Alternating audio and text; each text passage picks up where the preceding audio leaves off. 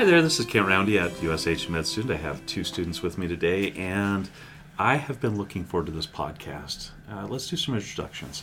Let's start with Cameron. Cameron, tell us a little bit about yourself. Uh, my is Cameron Perch. I'm an OMS 3 at Rocky Vista from Portland, Oregon. Um, I'm just excited to do my first podcast, so give me a little bit of a break.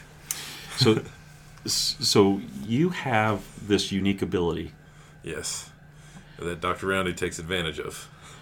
to synthesize information. I what were you Oh, oh, talking yeah. about? it could it be every time that he talks to me, I turn red, apparently. uh, a little bit. Um, however, uh, so I'm pretty excited about this, but uh, Cameron, I'm not letting you off the hook that easy. I would like you to tell us what you're going into. All right. Well, the plan is to go into orthopedic surgery. Um, eventually, work with athletes and kind of the, the surrounding the sports realm, um, and get them back on the field to play. All right. Have you listened to the podcast we did, the orthopedic podcast we did, orthopedic surgery podcast? Not quite, but I'll get around to it. Uh, if you uh, get off the Jack Reacher series, you might make it there. Is that what you're telling me? Yes. Sounds Definitely. good. Very, very reasonable. Jeremy. Yeah, so my name is Jeremy Bergman. I'm also a third year medical student. I live in St. George, and I'm currently up here doing rotation with Dr. Thomas, who is over at the PEDS unit. It's been a great experience. I am planning on doing internal medicine as of now, probably 90% chance. And then we'll probably end up maybe in cardiology or pulmonology, critical care, something like that. Something that keeps you awake at night. Correct. I am so glad there are people that are ready to tackle that. And uh, it- it- you both strike me as having found something that fits very, very good for both the two of you, right? Um, I sure hope so. yeah, Yeah. I think uh, you guys are going to do great at that. Let's uh, talk a little bit about dysthymia. So, I'm always intrigued how students pick topics. Tell me how you two chose to do the dysthymia topic. So that's a good question. I think neither of us were very passionate about dysthymia, but it was during one of our lectures when we started talking about depression. And one of the topics that came up on the differential was could this be dysthymia? And I think both Cameron and I thought, what is dysthymia again? we couldn't really remember what it was. And we just remember that it's kind of complex and there's a timeline involved and it's like depression and so that's really all we could remember and I, and I think it was at that point that you know we decided if we don't really know what it is maybe it would be worth investigating more I, I think that's a great idea. Now, I think I was using the the term dysthymia, Correct. and I have mentioned before that I learn a lot with my medical students. How inaccurate, what inaccurately was I using the term dysthymia, Well, um, considering it doesn't exist anymore? yeah, It- yeah. It, it doesn't really exist anymore as as far as the DSM five is, is concerned. It's now consider it's now termed uh, persistent depressive disorder. Open parenthesis dysthymia closed parenthesis. I just want to point that out. But yeah, they're commonly interchangeable, um, just referred to in literature, depending on the year that that literature was uh, published. So. So one of the goals I had after doing some of the work on this, and and I'm going to say this up front. Most podcasts, I try to read every article that the students put in the in the folder, and I try to add at least as many as they do. In this case, that didn't happen, right? So I'm going to be relying on uh, the two of you to lead the podcast. And in addition to that, in the amount of information that I have gone through and the conversations we've had in preparation for the topic, I think one of the things that will affect how I teach students in the future is actually using the right name for the diagnosis. And I think finally making a transition from DSM four kinds of language to five. And I think we're going to talk about the history in a few minutes. Does that sound right? correct All right, you guys uh, have a uh, case presentation or a, a, a STEM, a question, more accurately. sure And you're going to do this a little bit differently than some of the other students have. Uh, walk me through what you're going to do with this uh, scenario that you've got here. Sure. So this is basically a question that we um, pulled from a question bank. Uh, so it's a multiple choice question, but we thought the STEM was appropriate. Uh, it was actually fairly difficult to find questions on dysthymia or persistent depressive disorder. But we found this one and thought it was appropriate. So I think what we'll do is read the question. We'll talk about the different answer choices, see if we can actually define dysthymia or dis- or persistent depressive disorder, and then maybe come back to the question and point out some of the things that would lead us to that diagnosis, and some of the things that would point us away from the other options. So I'll, I'll read it. it says a 45 year old man is brought to the physician by his wife because of difficulty sleeping and poor appetite for the past four weeks. During this period, he has also had persistent sadness and difficulty concentrating on tasks, because of which he has been reprimanded at work for poor, for, for poor performance. Over the past three years, he has often had such phrases with a maximum such phases with a maximum symptom-free gap of one month between each of them. His behavior is causing a strain in his relationship with his wife and children. His mother died four months ago from breast cancer. Physical exam shows no abnormalities. Mental status exam shows a depressed mood and and constricted affect. Which of the following is the most likely diagnosis in this patient? Now, I'm I'm not. I don't want to spoil anything here, but the podcast is about persistent depressive disorder. But pretend Correct. you don't know that, and Correct. let's see where we go from here. Right. So, what is the correct answer? Right. So, um, so number A or letter A, persistent depressive disorder. Uh, B is this adjustment disorder with depressed mood. C is bipolar disorder. D is cyclothymia. E is major depressive disorder, and F is persistent complex bereavement disorder. So obviously we know the right answer, but we're going to go ahead and talk a little bit about the history of persistent depressive disorder, and we'll come back to the stem and see if we can tease out some of the details. That sounds good. Let's talk about the history then. Now, when I look at the history, the first thing I think about is how in the world did somebody figure out there's something called dysthymia? And, and in our conversations, I think it's fair to say that we kind of said to each other, why is this really different than depression? Right. So we're going to try and figure out the history so that it makes more sense when we're looking at the questions about persistent depressive disorder. And we'll probably abbreviate that to dysthymia for most of the podcast, whatever kind of flows easier for us. Um, and and I had a tough time finding a good history. I didn't spend as much time doing it, but we went through a number of of uh, papers, some historical papers. Hopefully, we get to that.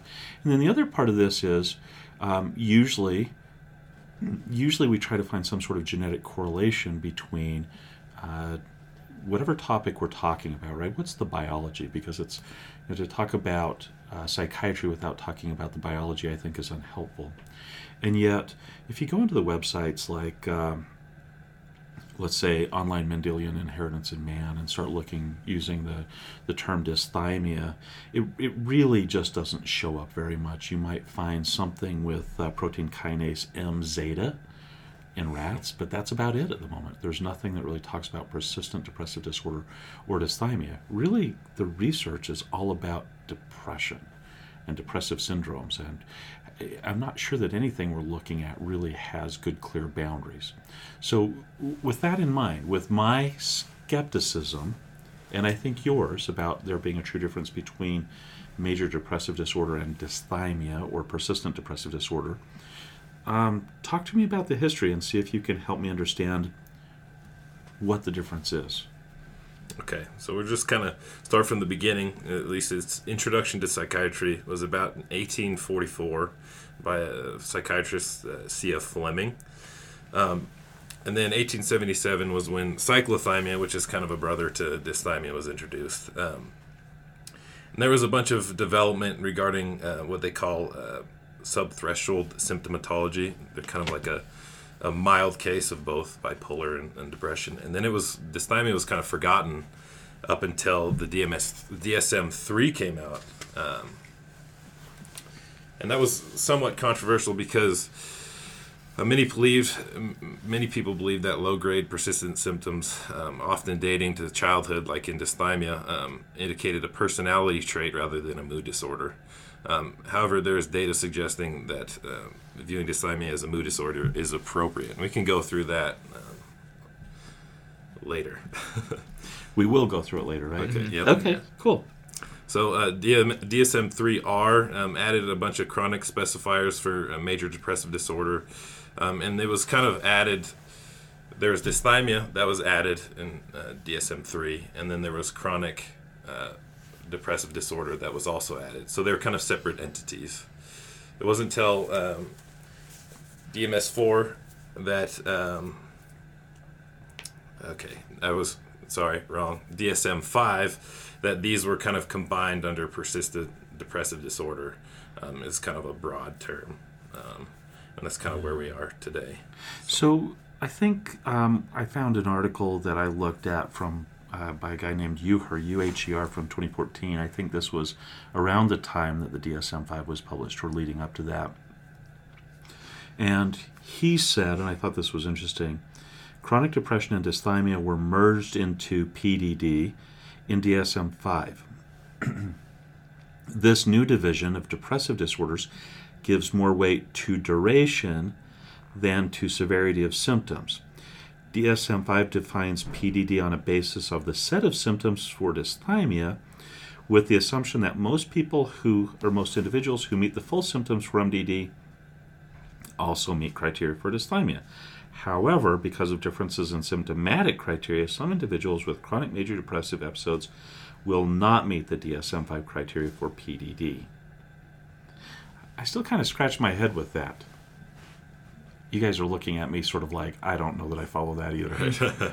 Yeah, so so I do think that the key part of that is we have these disorders that seem to be different and also seem not to be different. One of the things that I know we talked about was who was it that came up with dysthymia originally? So you talked about Kraepelin, I think, uh, who, if you go back, he's one of the guys that's uh, a, a, a, significant character in the history of of uh, psychiatry in part because I, if I remember right, he wrote the textbook. Right, he was one of the guys that defined schizophrenia early on. I think he was the guy that wrote the textbook, and so whatever he believed kind of got out to other people, and they were reading the textbook that he was writing. It was either him or Bleuler, but I think it was Kraepelin. And so, so you have these guys that had a significant impact on the field, and as far as I can tell, at least dysthymia was just a more mild version of what uh, Kraepelin was looking at as bipolar disorder, so cyclothymia and depression, and then uh, I'm sorry, cyclothymia and compared to bipolar disorder, and major depressive disorder compared to dysthymia. Now that that mild symptomology has kind of stuck around, but it seems like with the new grouping, maybe symptomology we can't really count on what used to be DSM symptomology being consistent with persisting uh, depression symptomology. Does that sound right?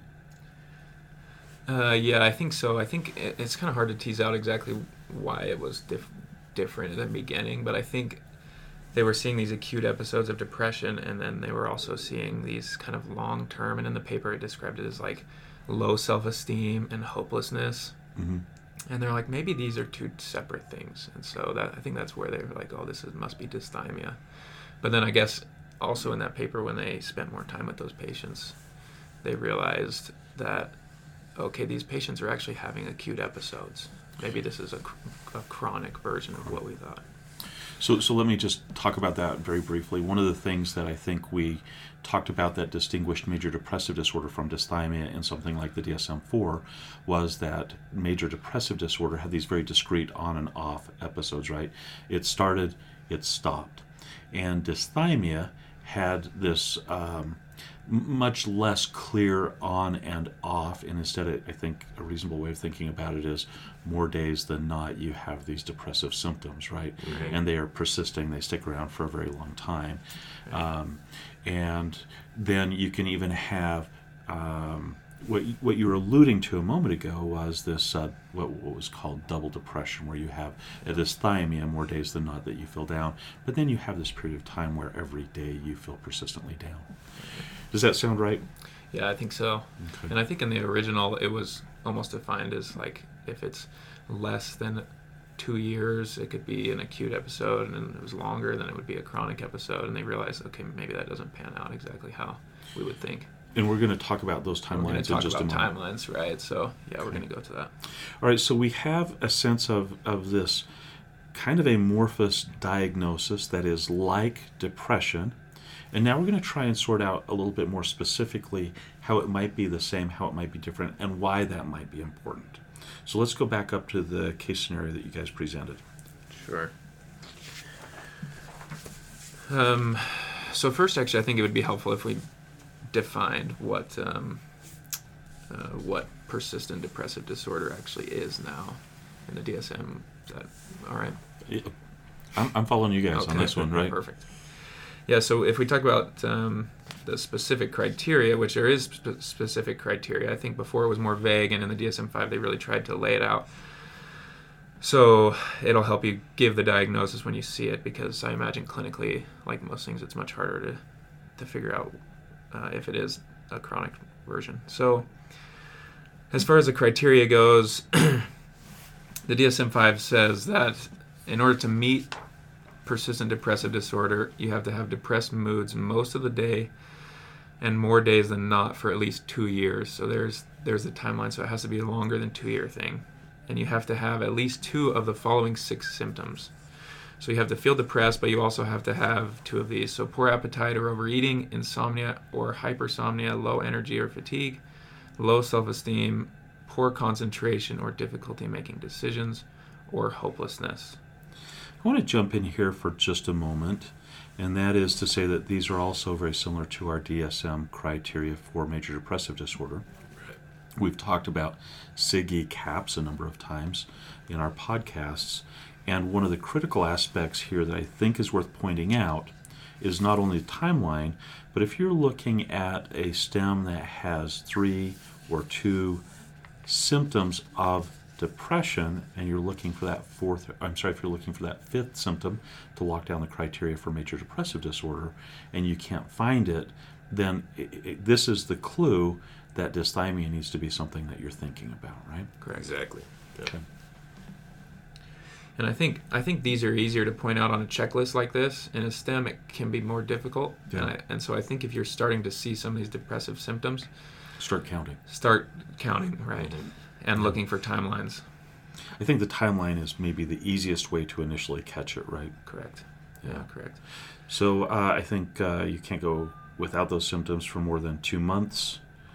Um, there's some additional history about exclusionary criteria, like you can't have bipolar disorder and have dysthymia, right? Um, and you can't have substances that are explaining this. In other words, there's not a better explanation for the diagnosis than dysthymia, right? Correct. So yeah, basically you're looking for something that's been longer than two years, and you've had symptoms with no less than two months of feeling better, essentially, or not depressed. And then the key aspect of uh, the difference between cyclothymia and dysthymia then is also probably worth pointing out. What is that? It is. Yeah, so cyclothymia is similar similar to dysthymia in regards to the time frames that we mentioned, the greater than or equal to two years and without symptoms, uh, never without symptoms greater than or equal to two months. However, cyclothymia is defined by cycling periods of hypomanic and depressive symptoms without meeting criteria for either mood state. So you can't meet the criteria for a manic episode, and you can't meet a criteria for a depressive episode during that time. I wonder what you call it when none of those meet, but you still have somebody that has. Anyway, you know what I'm. You know where I'm going. Right? yeah. All right. So why two years? Any idea?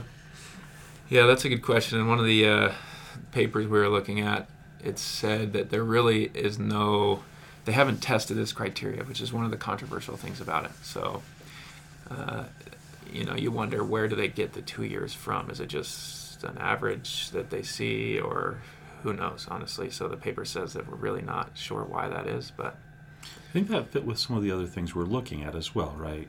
It's not a, it's it's not in the literature in terms of the biological data that we're collecting compared to major depressive disorder. There's not GWAS studies. There's not. I think we even looked at a, we looked at a review from Matthews online something or another. right. I'm fairly convinced that's a paper mill site, right? Yeah, and uh, it looked like a good article. it looked like a Yeah. great article if you're a retraction watcher. right. Yeah. So, uh, how we, we have we mentioned just a few minutes ago the SIGECAPS, which a lot of people are familiar with in terms of remembering the criteria for major depressive disorder, and you have a mnemonic here for dysthymia. You want to go through that with me? Yeah, so so the mnemonic that we we found um, is he's too sad. So H E S, the number two, and S A D. Um, the H being hopelessness, uh, the E being energy loss or fatigue, the S being self esteem is low, uh, two being the two years minimum of depressed mood, and you could also throw in the um, two month criteria as well. Um, the S being sleep is decreased or increased. The A is an appetite, appetite is increased or decreased, and D decision making and or concentration is impaired. So we kind of simplified it to make it a little easier, uh, a little more um, digestible for medical students who have to memorize all these mnemonics. Just another one to add to your bank. Yeah. Well, it's, it's at least it's easier to get the mnemonics. I think the one thing that's nice about this mnemonic is it really does copy the mnemonic of uh, Caps. right. And I think guilt and hopelessness, if I remember correctly, are, are similar criteria. And maybe remembering the two mnemonics helps you remember the hopelessness criteria within uh, Caps. Sure. All right, so now that we have a mnemonic, we've talked about this uh, history of we still really don't know how dysthymia appeared, other than Akiskal felt like it was important in the 70s, maybe, when the Yep. DSM 3 was coming around. Um, let's talk about this uh, question. Question number one. Yeah, so there's a couple of things in this question uh, that we mentioned uh, a few minutes ago that point us to obvious signs of depression. So this is a 45 year old man who has difficulty sleeping. There's a poor appetite. Uh, he describes persistent sadness, difficulty concentrating on tasks. All of those things are going to point you in the direction of okay, this is depression.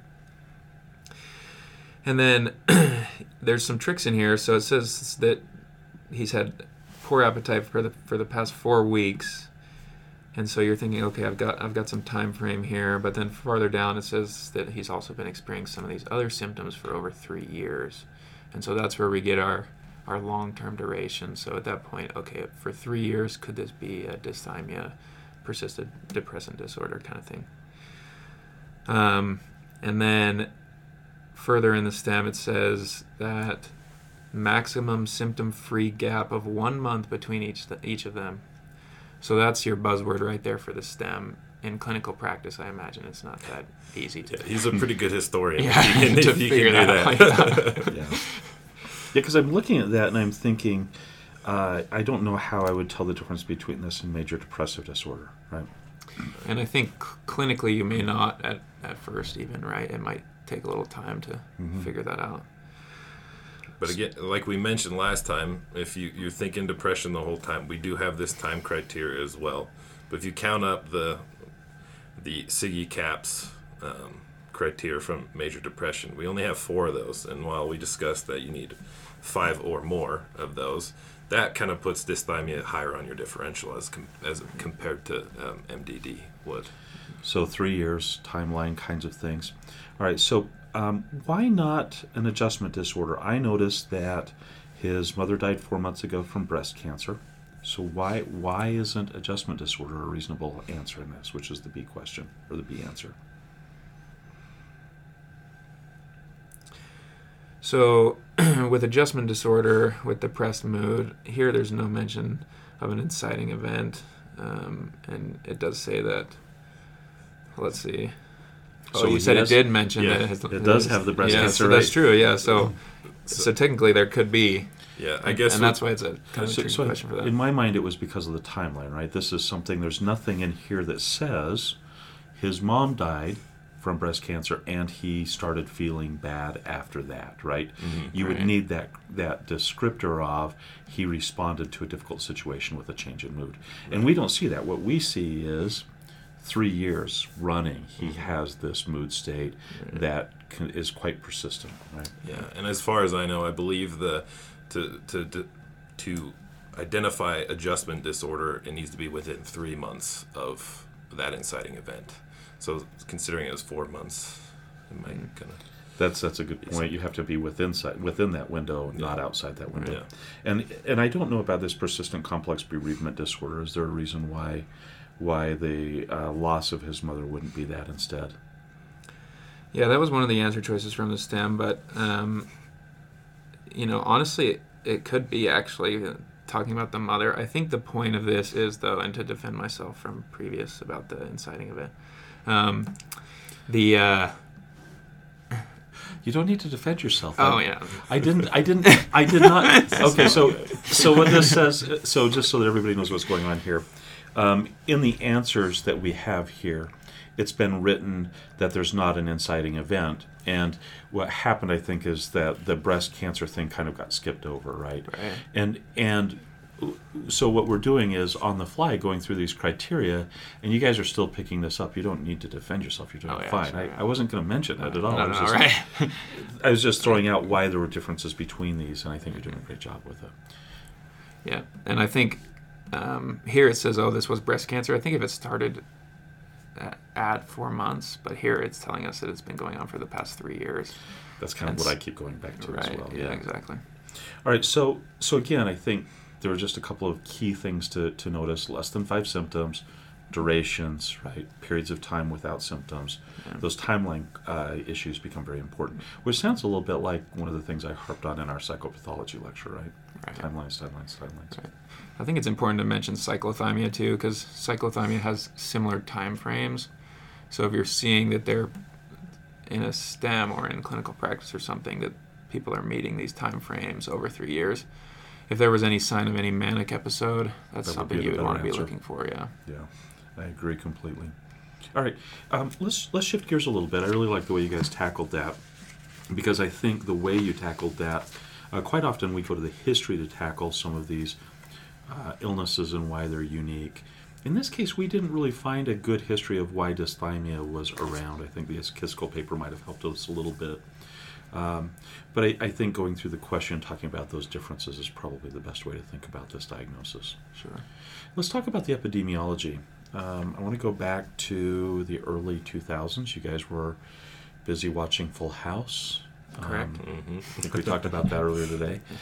And uh, a guy named uh, Kessler was completing something called the National Comorbidity Survey, where he went around door to door talking to people and doing uh, diagnostic interviews with people and collecting data on prevalence, uh, point prevalence, and uh, incidence, I think, of these mental health illnesses. And one of the ones that he did look at was dysthymia.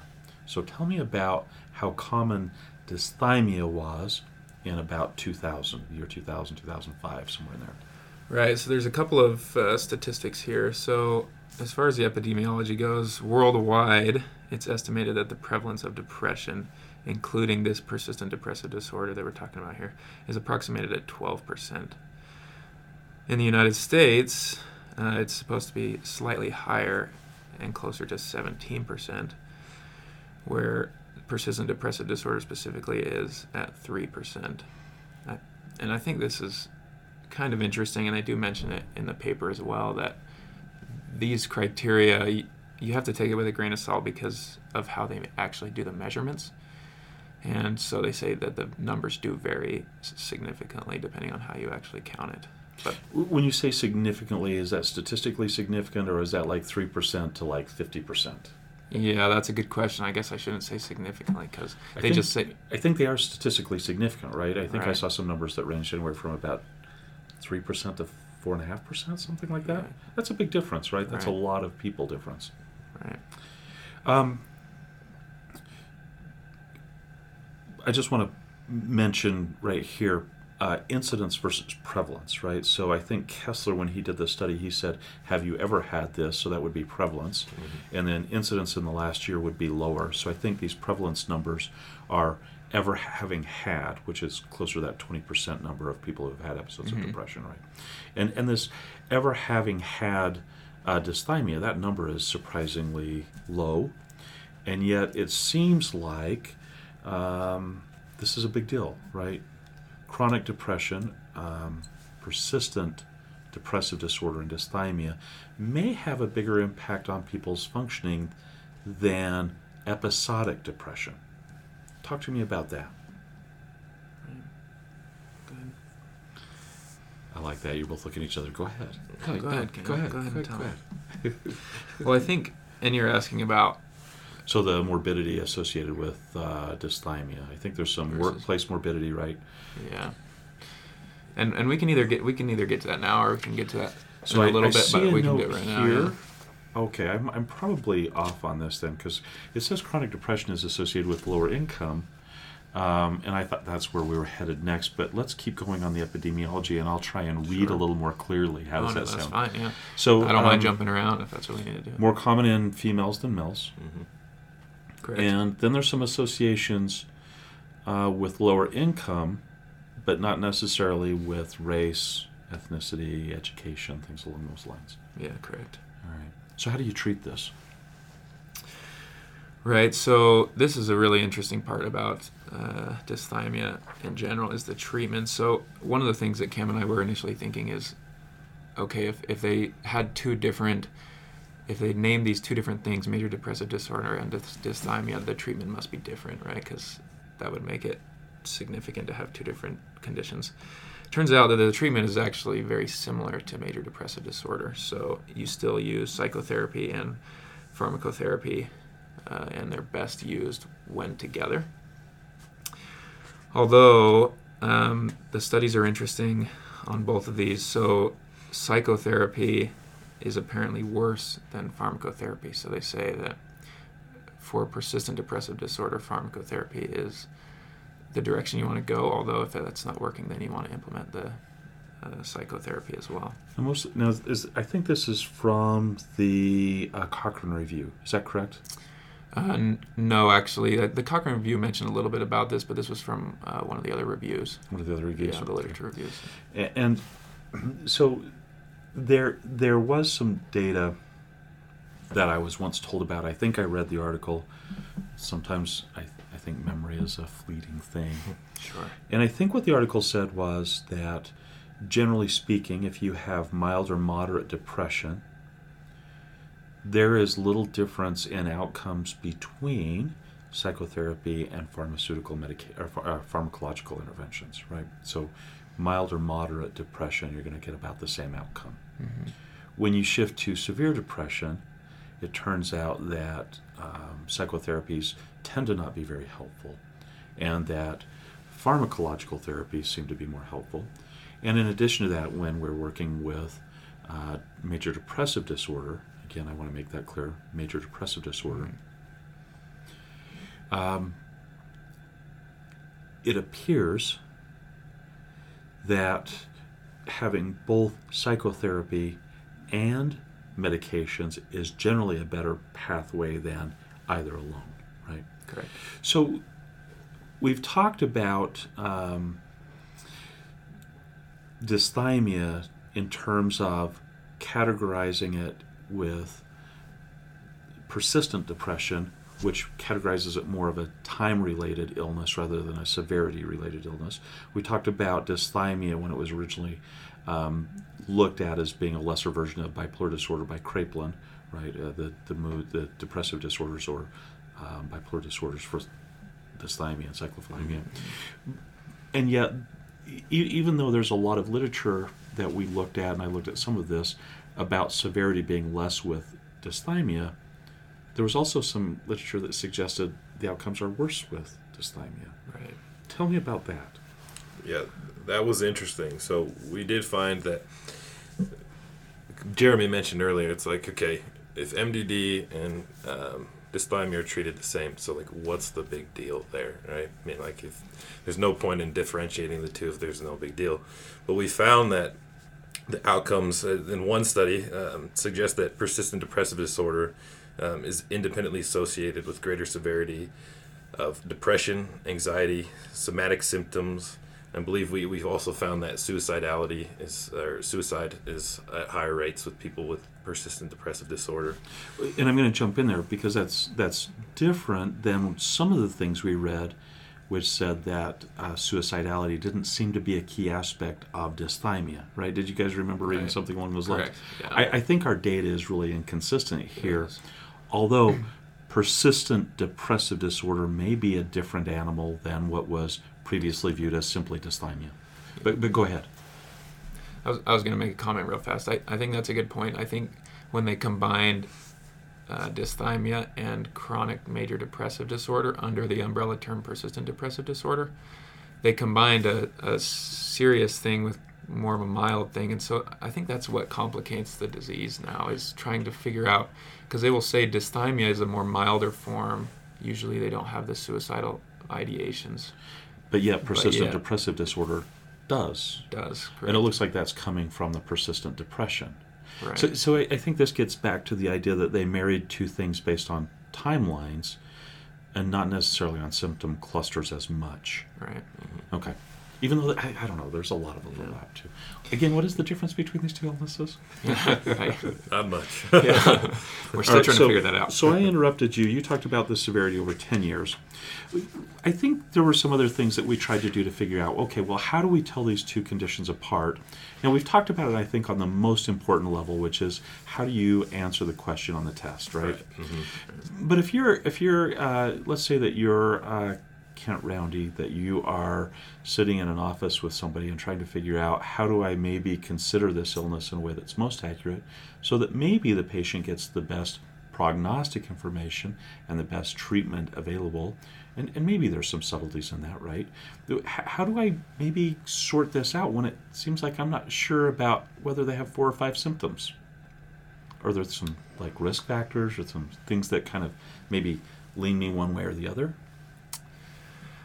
Honestly, I think that's a good question. I think clinically this is going to be really hard, and I think you have to be aware of the disorder and know that it exists, and not just jump to this is a major depressive episode. And if you're seeing patients, especially like on an inpatient setting or something, and it's they've been having a good week or a good two weeks and a good month, it's like okay, maybe this is maybe they've recovered, right? Maybe the medication's working. But I think it's important to really get the history there and understand the disease because what we've learned is that these chronic forms where they come off of it and into it are actually have worse outcomes. So the last thing you want to do is send them home and have them have a suicidal ideation or something. Okay. Now you also have some things that you have a chart here, right? Oh, sure, that has yeah. some of this information that maybe helps distinguish that. So you're talking about, hey, be thinking about this, Right. And you're also think you're also saying something I think is very important, which is be aware that if you have episodic symptoms, that might mean that the first medication you tried really wasn't helping, right? Right. You might have to find a second or third until you have somebody that has less frequent episodic symptom or, or less op- often chronic symptoms with gaps, right? So I know that sounds odd because we've talked about episodic being major depressive disorder, and yet even the chronicity of, of uh, dysthymia and persistent depressive disorder still has some breaks and gaps, right? Right. So, so I think that's the idea that we have to think about. Sure. So, so you have a chart here which says features of chronic depression as opposed to non-chronic major depressive disorder. Uh, so episodic depressive episodes, and I think one of the questions I asked is, uh, this was from a review article you guys were looking at, and I Mhm. said, how good is the data behind this? Sure. sure. All right. So anyway, this art, this author said what? What what are the differences between depression w- when you're not looking at the timeline criteria's criterium and the things that we've already talked about? Are there some other hints? Yeah. So other other uh, features of uh, chronic depression disorders, like in PDD, um, uh, um, more often than not, these these patients have. Well, maybe that was incorrect. I guess commonly these patients will have a greater childhood adversity and maltreatment history.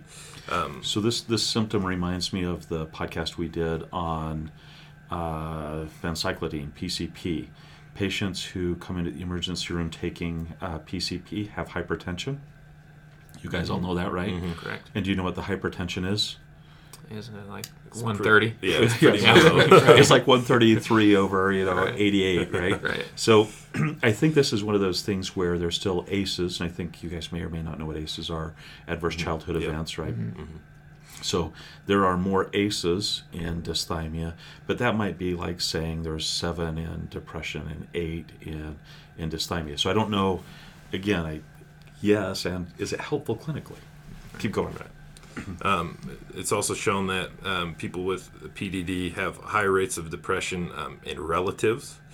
Uh, so there's a kind of a familial aspect to it. Um, and they have an earlier onset of depressive symptoms, so often in the childhood or, or adolescence. You can be seen there as well. Do you know who else has? This is one of those really totally unfair pimp questions. Uh, do you know who else has earlier onset of uh, or has early onset depressive symptoms? So, in adolescence or childhood, what other diagnosis?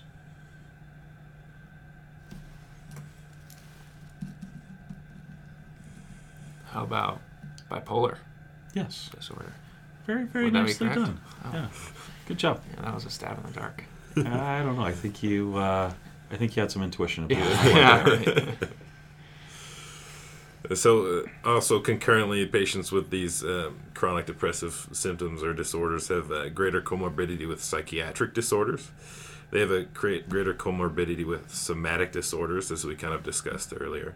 Um, greater neuroticism and lower extrav- extroversion. Uh, higher frequency of depressotypic cognitions, such as dysfunctional attitudes and rumination uh, more avoidant, submissive, and hostile interpersonal styles, uh, higher frequency of alexithymia, um, which what is alexithymia? I'm gonna. Man, I was gonna try and trip you up, and you're ready for it, aren't you? No, I'm not ready for this one. I'm gonna maybe def- refer to you or defer I to thought you. alexithymia is where you don't, uh, or you either don't feel or don't recognize your mood state very well, and I don't remember which. Okay. Yeah, I, I think I should have googled that one before this. Me too. Uh, they have smaller social networks, uh, less social support, and greater functional impairment. Um, and then, predictively, they are symptomatic for greater proportion of the time, which is goes with the chronicity of this. Uh, they have recurrent episodes more likely to be chronic. Um, great greater functional impairment, uh, higher suicide rates, and higher frequency of treatment approaches in the history. In other words, nothing's worked very well. We keep trying. Right. Okay. Uh, one of the things that I think this also talks about when you're talking, so the antecedents uh, kinds of risk factors, I thought made some sort of sense. The concurrent risk factors seem to make some sort of sense to me in terms of why we, why in the past, dysthymia was looked at more like a personality disorder. Because if you look at a lot of these uh, neuroticism, uh, low extroversion, which means um, I'm not an extrovert, right? Yeah. That's what it would mean. Um, comorbidity with other disorders, somatization, all of these things strike me like somebody that has a personality disorder, right? So, so I can kind of see where the history and some of these concurrent symptoms seem to come together, and why there might have been more overlap in the past before a kind of separated these out. And then predictive symptoms, I think you have here. Or Yeah. did you already do those? I did. I read those last. Okay. Yeah. Sorry, I was uh, clearly zoning out thinking about Chinese food. It happens to me sometimes. Um, so moving forward, where do we go from here? What happens next with this disorder? So that's a good question. Uh, In most of the literature, it says that there's the there still needs to be a lot of research on it, right? And Mhm. and mainly that is if if it is if it does have a worse prognosis than major depressive disorder, then what is the way we do the treatment? And I think that's I think that's an important focus because right now the treatment hasn't been as effective, and most of the things say that it is not effective. Um, which is kind of interesting, which we can talk a little bit more about. Um, okay, so w- one of the one of the studies was saying that psychotherapy is mentioned multiple times is not very effective uh, for this persistent depressive disorder, and and people are trying to figure out why that is. But apparently, uh, they say that you need about 18 uh, sessions to be effective. Most people aren't getting 18 sessions They quit. they quit, right? So that could be the problem with that. Um, also, um, is there just since it is a long-term kind of thing, is there just non-compliance, right? Like like the quitting. Um, is there delayed treatment from these patients? This is this is almost part of their lifestyle. They're used to it. Are they delaying treatment because So they don't get there. The illness becomes entrenched. It's not as reversible, sort of like kidney disease. right? Okay. I, don't. By the way, I don't know that we have good answers that that's Right. the case. Yeah. This is a speculative speculation, of course, yeah. Um, and then yeah, just a, a low motivation. I think they've been living with this for a while, and and the motivation's tricky. And these were some of the things that the paper brought up as again speculations about why. One of the other things I thought was quite interesting is in in another one of the articles, it's talking about uh, using uh, pharmacotherapy for treatment, and the they noticed that when compared to the patients who did not receive or who did not have persistent depressive disorder, that when they gave the, the patients SSRIs or TCAs, that their symptoms were actually decreased. And so it looked like it was helping, but they noticed that the negative impacts on dysthymia did not decrease. So they still had the difficulties getting to work. This still had the problems with motivation. There was still somatization. There was still anxiety. Those kinds of things. Correct. Yeah. Okay. But their day to day, they seemed happier or they seemed more lively, but those long term effects weren't there. I thought that was interesting. They, they didn't go away. The long term problems. Yeah, they didn't go away. Yeah, that's very Interesting. What else? Where else do we go here? What, what else do we need to know about dysthymia? Cameron, I like this look on your face. It's like I have no idea.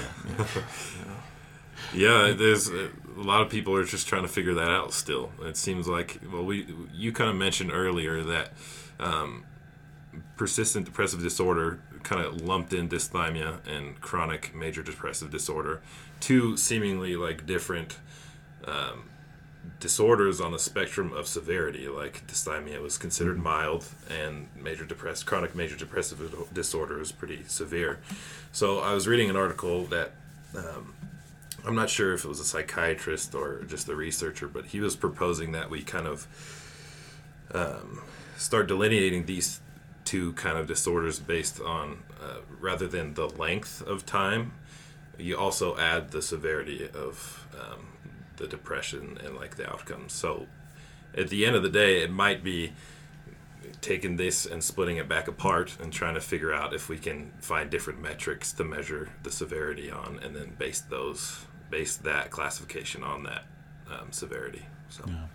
I think there's something called uh, RDoC, re- research something criteria.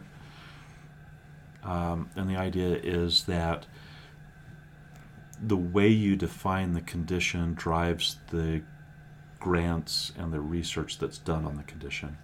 And so there might be criteria that aren't used clinically that are used in research to help better define how we tackle those problems. And, and I think that makes a lot of sense that we have mm-hmm. a different set of criteria to maybe consider that these are different conditions. One of the things that stuck out to me, so um, I, I really want us to have biological underpinnings for our conditions. I don't think we are a valid medical science or a medical field if we're not actively pursuing the science and the biology behind these conditions, right? And if there's not a biology behind them, then it might not fit within our purview so much, right? We'll we'll let um, the rheumatologists deal with that. Just kidding. That's a joke.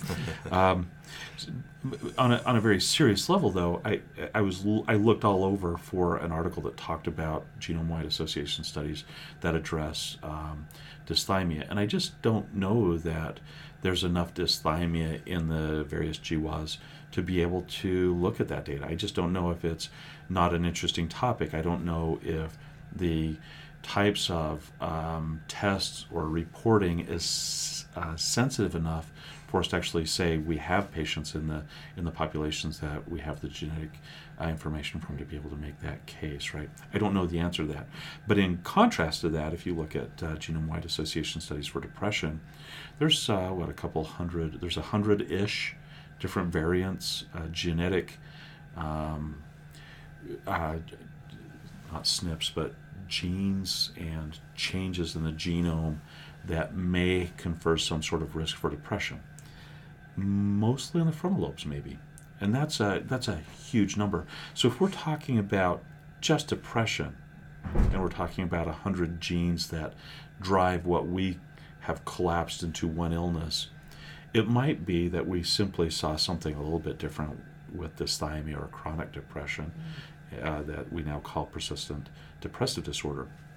And that really all we're doing is, is still looking at the same couple hundred, you know, roughly 100 genes that we've identified to this point. Mm-hmm. And as we figure that out more clearly, I hope that we move from major depressive disorder to um, CRY2 um, depressive syndrome, right? I think there's a gene that I saw was called Cry2. I was like, wait a minute, How, who came up with that name? Appropriate.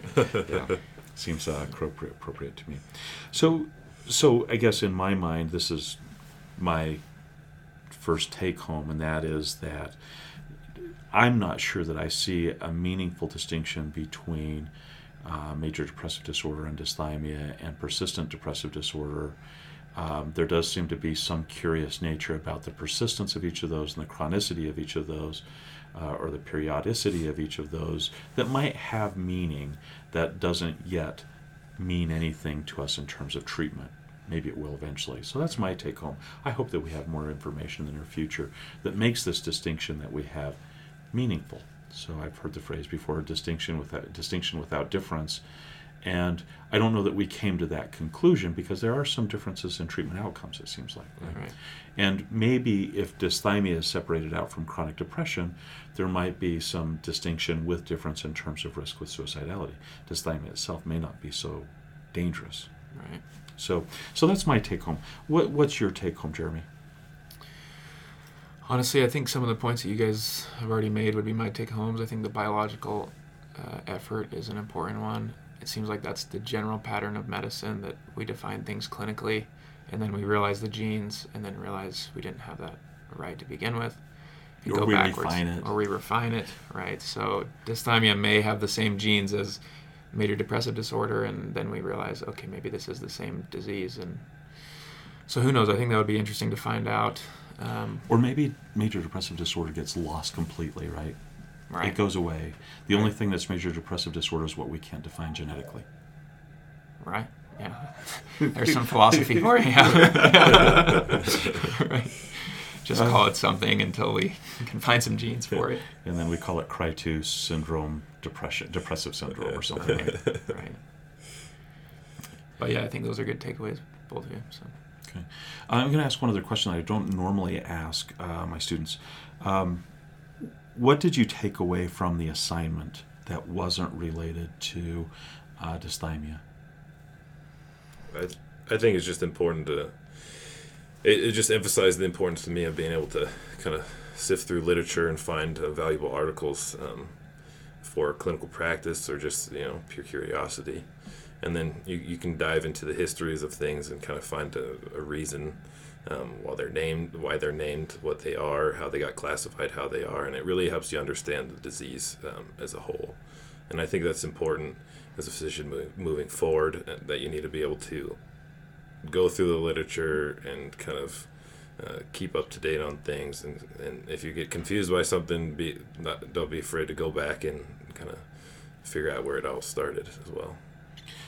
Yeah, you gonna add, add anything to that, Jeremy? Anything you want to add? Yeah, I think like Cameron said, I think the history actually is an important topic. We talked about that quite a bit beforehand, and it seems like some of the podcasts emphasize a lot of the history, and that you you learn all these terms in medical school and dysthymia and persistent depressive disorder and cyclothymia, and they start blending together, and some are from DSM four and five, and I think when you tease those out and figure out what, which came from what, it helps you better understand the path of this clinical syndrome. I, I think as medical students, um, before this podcast, I'm guessing that you would have said, oh, well, yeah, there's dysthymia and there's major depressive disorder, there's persistent depressive disorder, and major depressive disorder. And clearly there's a reason why those two exist, right? Mm-hmm. Somebody knows something. Right. Now that you've read some of the articles, mm. has that changed your feelings about, well, somebody clearly knows something? I don't know. it doesn't seem like no. it. I, I, honestly think that's one of my favorite things about medicine. Is one of my favorite answers is I do not know. Right, and it's I a like, good answer. I like hearing faculty say that, um, and people who you look up to and you figure have all the answers. It's like no one really knows why this happens, and it seems like we're trying to figure out major depressive disorder. It's a very complex disease, and is there different versions? Is there not? And before we were discussing, you know, was this a was this a dissertation of yeah, some sort yeah, of somebody? Yeah. You know, it's like I need to I need to figure out something to do a dissertation on. Maybe there's a different version of major depressive disorder, but turns out that wasn't the case. They were actually concerned that they were missing something, and maybe they were, maybe they weren't. Yeah, yeah. I, so so one of the things I like very much about this podcast is uh, when I have a podcast, another thing I should say, when I have a podcast where students come to me and say, hey, you know, I was confused about this before, and I really wanted to sort out the difference in these things, and now I get why I had confusion. Right? I kind of Right. like that too. Yeah. That's not the worst outcome for a podcast. What I like is that the two of you said, okay, listen, you have to pass the test, and here's the way to pass the test. And what we also need to do is care about our patients and try and figure out, you know, do we know what we need to know to be able to be the best physicians available to this person? And the answer is probably not, but as far as I can tell, nobody else does. We saw a lot of literature published. We saw things like Double Depression, an article published in 1982, which talked about this episodic major depressive disorder that was on top of dysthymic disorder, right? You may see something like that show up on an exam. I hope not, because I feel like that's an outdated kind of concept. Um, and then we saw articles all the way up until about, I don't know, 2008, 2009. But then it kind of disappeared. I felt like we didn't see hot research on the topic, right? Correct. I don't know if you had the same experience. Right. Yeah, there were a few re- reviews that were recent, but they were summarizing some older material. Yeah. And that made it hard to figure out what was worthwhile and what wasn't because they're using some of the older lingo from the DSM. And like we talked about before, they say dysthymia is more mild, there's no suicidal ideation. But persistent depressive disorder is more severe, and there is suicidal ideation. Now we call them the same thing, so that was a little bit confusing. Mm-hmm. And disheartening for me, yeah, right? I, I want there to be more continuity in, in the way that we're understanding the illnesses. Uh, other thoughts about that idea that you did a dive into the literature and walked away feeling like you have better mastery of it, even though there's not good answers? Any thoughts or comments on that? Because I think this podcast lends itself to that. Yeah. I don't know. I think I, I understand this topic better. Um, I, I understand where they're coming from. I was confused before about what dysthymia was, and I'm still somewhat confused about dysthymia, but I think I understand it more now. You have at least the criteria down to be able to answer the question. I feel right? like. Yeah, I think that's the biggest part as far as a medical student's concerned is is getting the question right when it presents itself. And I think the next question is how do you use the literature in the future when you I, I- let me say it for me rather than throw it out for you. There are times when I feel very confused by a topic and then I finally do a dive in the literature and all of a sudden I have these aha moments where it becomes much clearer. And sometimes I have these aha moments where I go, ah, no wonder it was confusing, right? And I think that was this in some ways. Sure. I want to give you guys the last word on this. I've, I've already talked too much. Anything else you'd like to add or your final take home thoughts on this topic, Cameron? Cameron? Oh, I think I've kind of my thoughts are all are, are all gone. They're all put into this podcast. So Yeah. All right. I don't have much. Last question for you then. You were a little bit worried about having your voice on a podcast. Yes. And that's not uncommon for my students to be overwhelmed or terrified. If you were to give some advice to anybody that might listen to this podcast in the future, any student that might be preparing their own podcast, what are your thoughts about? Did you need to be nervous for it?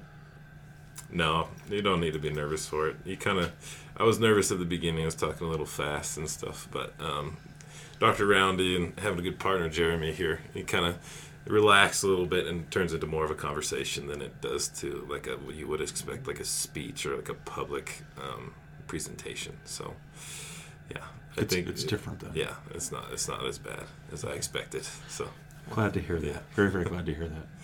Uh, All right, Jeremy, your last thoughts. Oh, nice. I was going to build off of Cameron a little bit. I think you're used to medical students are used to preparing something where they can where they can answer and, and sometimes read what they prepared. And and Cameron and I were talking about this before and preparing for a podcast. I think one of the best ways to do it is to just understand the literature and understand the disease. And then when you get asked questions or when interesting things come up, because sometimes you might take a route that you didn't think you were going to go down, but you've read some of the literature, and so you know how to answer some of those questions.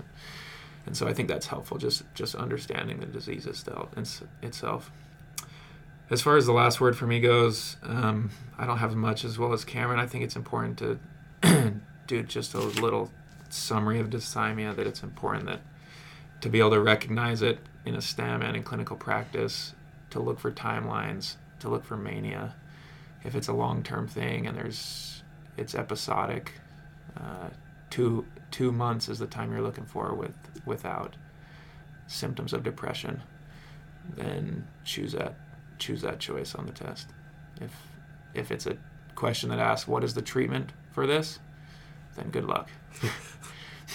I don't think they will. Yeah, I don't think they will either. I, I, I can't resist. I'm going to ask you another question. Um, Sure. You you mentioned get a sense of the literature and and worry less about having a presentation. I think is what I heard you say. Correct. Some students, their favorite part about the podcast is going to the rabbit hole Sure. and finding just kind of what's interesting about the podcast and then talking about it. Did you have that experience at all with this podcast? I think so. I think when we started, we didn't know what direction we were going to go. Were we going to compare it to something? Were we just going to talk about the the course of it in a patient or something? And I think as we started figuring out and learning more about the disease, we learned that we wanted to figure out what made it different. Mhm. Why do why is this even a diagnosis? What's so important about it? Especially when we were learning about the treatment and that the treatment you basically treat it the same way as major depressive disorder Mm-hmm. like well what is the what is the purpose and then we learned about the prognosis and so that kind of tied it together for us I think that's a Yeah. great way of thinking about it. it. One of the other things I would add on to that is I'm I'm always surprised how when I go down the same pathway, I'm going to read about say dysthymia or whatever the topic is. I've noticed that the students and I almost inevitably came come to the same discussion about the information we've found. And it's not necessarily because we've uh, found the same articles, but generally speaking, the discussion about a topic always goes the same way. We always build into the same routine or the same kind of neural grooves, as one of my philosophy professors once said. Hmm. He had word uh, grooves in his neurons based on something that somebody had written. And, uh, so I, I think I would add to what maybe Cameron said with the, the conversation flows. I would add to what Jeremy said with just know the information and be able to kind of talk about it.